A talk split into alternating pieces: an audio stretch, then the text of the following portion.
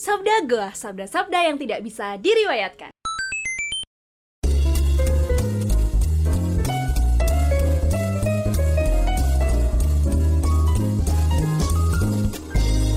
Sabda gua segmen Kurotul Kodam.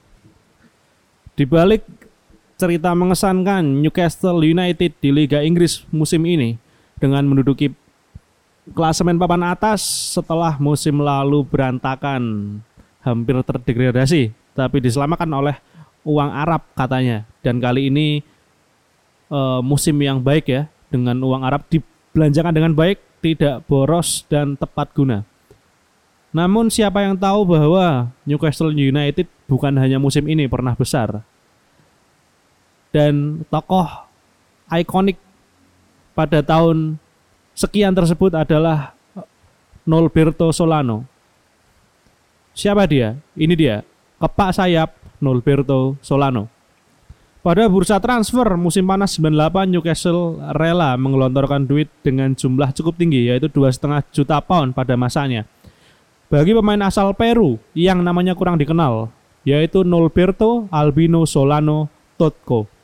Keadaan ini bikin supporter Newcastle bertanya-tanya tentang kapabilitas sang rekrutan anyar. Tak peduli bahwa sebelum pindah ke stadion St. James Park, Solano yang memperkuat Boca Junior dihadiahi, dihadiahi julukan Maestrito oleh rekan Argentinanya. Karena sedikit mirip dengan legenda Diego Armadona. Walau kedatangannya diiringi skeptis, fans pihak Newcastle tetap yakin kalau perekrutan Nolberto Solano adalah keputusan yang tepat. Kemampuan Solano dianggap bisa meningkatkan kekuatan kesebelasan yang saat itu telah diperkuat nama-nama mentereng sekelas Warren Burton, Shea Given, Alan Shearer, dan Gary Speed, serta dinahkodai oleh Sir Kenny Douglas. Berstatus sebagai anak baru, Secara tak terduga, Solano langsung mendapat kepercayaan masif dari Douglas dengan mematri pos gelandang sayap kanan. Tatkala Douglas kehilangan jabatannya gara-gara dipecat dengan sepasang hasil imbang di dua laga pertama di dua laga perdana musim 98-99 dan digantikan oleh Rod Gullit, posisi Solano sebagai pilar inti The Magpies tidak tergoyahkan. Bahkan ketika Gullit dilengserkan dari kursi pelatih akibat penampilan jeblok di awal musim 99-2000 sehingga digantikan oleh Sir Bobby Robson, Solano tetap dipertahankan di starting eleven. Sebuah bukti kalau pria kelahiran Calau 12 Desember 1974 tersebut memiliki esensi yang setara dengan Barton, Given, Shearer, dan Speed. Pada masa awal kepemimpinan Robson, performa The Magpies memang sangat jauh dari kata impresif. Walau begitu, pihak manajemen dan supporter yakin bahwa figur penuh pengalaman itu adalah sosok yang tepat untuk membawa Newcastle jadi tim yang lebih disegani.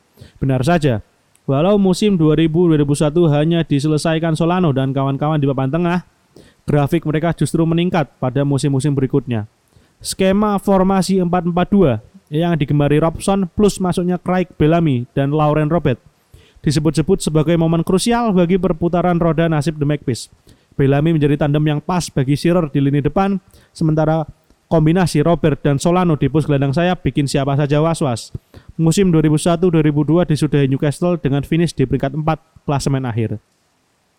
Pencapaian ini adalah momen terbaik mereka sejak musim 96-97 dan membuat Solano dan kawan-kawan berhak lolos ke Liga Champion buat kedua kalinya sepanjang sejarah kesebelasan. Aksi lebih impresif ditunjukkan Newcastle pada 2002-2003, manakala finish di peringkat ketiga. Tak hanya itu, mereka pun sempat bersaing ketat dalam perburu perburuan gelar juara dengan Manchester United serta Arsenal yang di penghujung musim finish berurutan di posisi 1 dan 2. Catatan manis Solano di Newcastle dalam Aaron Robson berlanjut kembali di musim 2003-2004 saat mereka bertengger di peringkat 5 klasemen akhir Liga Primer Inggris. Bahkan mereka nyaris melenggang ke final Piala UEFA yang kini disebut Liga Eropa. Di musim tersebut andai tidak dibekap Olympic Marseille pada babak semifinal dengan tugas utama menjadi pelayan bagi para striker via umpan-umpan manisnya dari sisi sayap. Solano yang energik dan lincah juga piawai dalam urusan mencetak gol. Dalam situasi open play, dirinya bisa merangsek tiba-tiba di dekat kotak penalti guna melepaskan tembakan geledek yang susah diantisipasi. Keahliannya buat mengeksekusi bola-bola mati juga membuat Solano diplot sebagai eksekutor utama The Magpies sehingga Cukup banyak gol indah yang ia ciptakan dari cara tersebut. Kegemilangan yang dipertontonkan kesebelasan yang berdiri tahun 1892 tersebut selama dilatih Robson bahkan menggoda saya untuk menggunakan mereka di game simulasi Championship Manager 3 musim 2001-2002.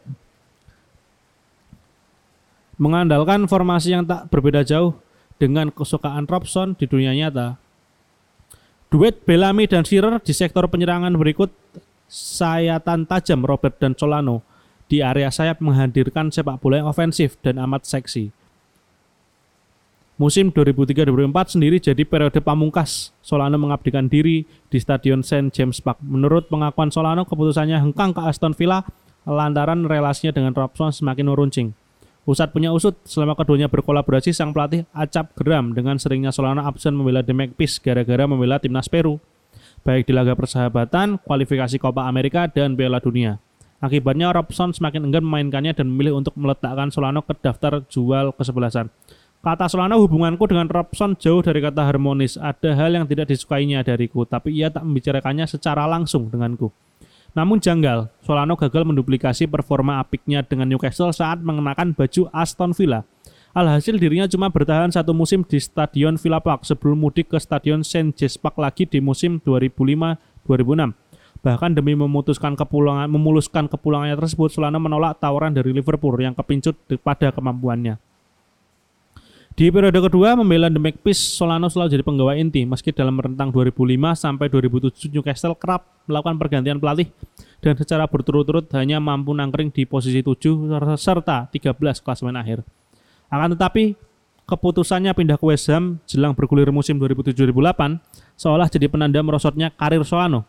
Kegagalannya tampil pelima di Stadion Upton Park mendorong ia berpetualang ke Liga Yunani bareng Larissa. Pulang ke kampung halaman di Peru guna membela Universitario sebelum balik lagi ke, ke negeri Inggris guna memperkuat Leicester, Hull City, dan Hartlepool United pada tahun-tahun selanjutnya hingga memutuskan gantung sepatu.